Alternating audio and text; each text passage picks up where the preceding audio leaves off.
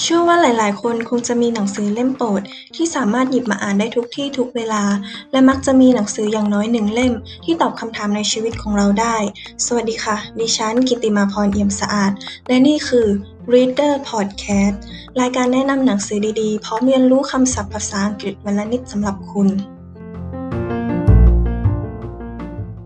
รายการวันนี้เราจะมาชวนคุยในเรื่องของการเปลี่ยนวิธีคิดการทำงาน คุณเคยมีประสบการณ์เหล่านี้บ้างไหมคะ ทุ่มเททำงานแทบตายแต่ได้ผลลัพธ์ที่ไม่น่าพอใจ ทำงานทุกวันแต่ไม่เสร็จสักที หากคุณเป็นคนหนึ่งที่ถามกับตัวเองตลอดว่าทำไมเป็นแบบนี้ล่ะ แสดงว่าคุณกำลังทำงานแบบหลงทาง จึงไร้ผลงานและไม่ได้รับคำชม แต่รู้ไหมคะ หากคุณเปลี่ยนวิธีการทำงานจากที่เคยทำสักนิดหนึ่งงานของคุณจะดีขึ้น 90%ซึ่งดิฉันอ้างอิงมาจากหนังสือ เปลี่ยนวิธีคิดแค่ 5 วิงานก็สำเร็จไปแล้ว 90%ผลงานเขียนของทาคาชิ โทริฮาระ แปลโดย นิพดา เขียวอุไร หนังสือเล่มนี้นำเสนอเนื้อหาประเด็นเกี่ยวกับการทำงานเทคนิคต่างๆ ซึ่งปฏิเสธไม่ได้เลยว่าทุกที่มีคนหลากหลายประเภท มีทั้งกลุ่มคนที่ได้รับการชื่นชม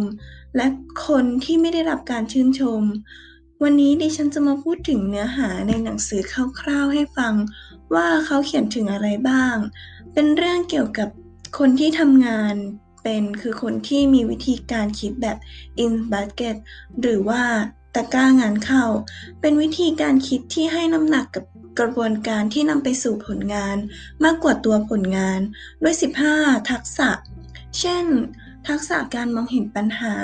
visual problem skill ทักษะการจัดลำดับความสำคัญ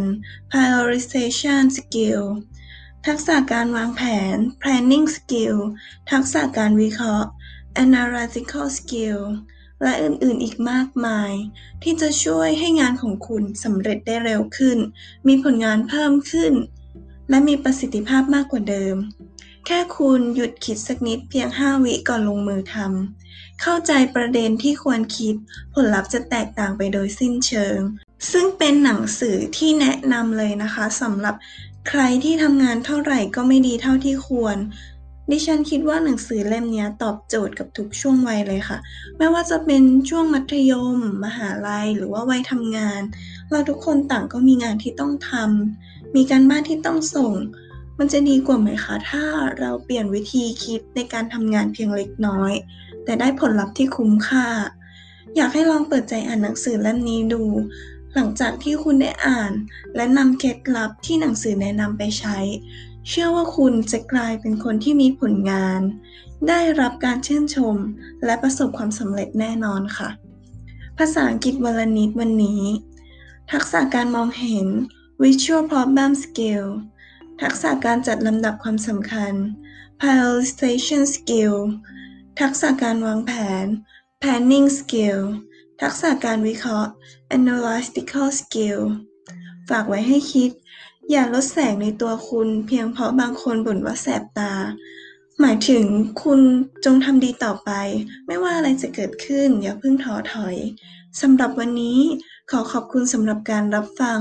แล้วพบกันใหม่ในตอนหน้าค่ะ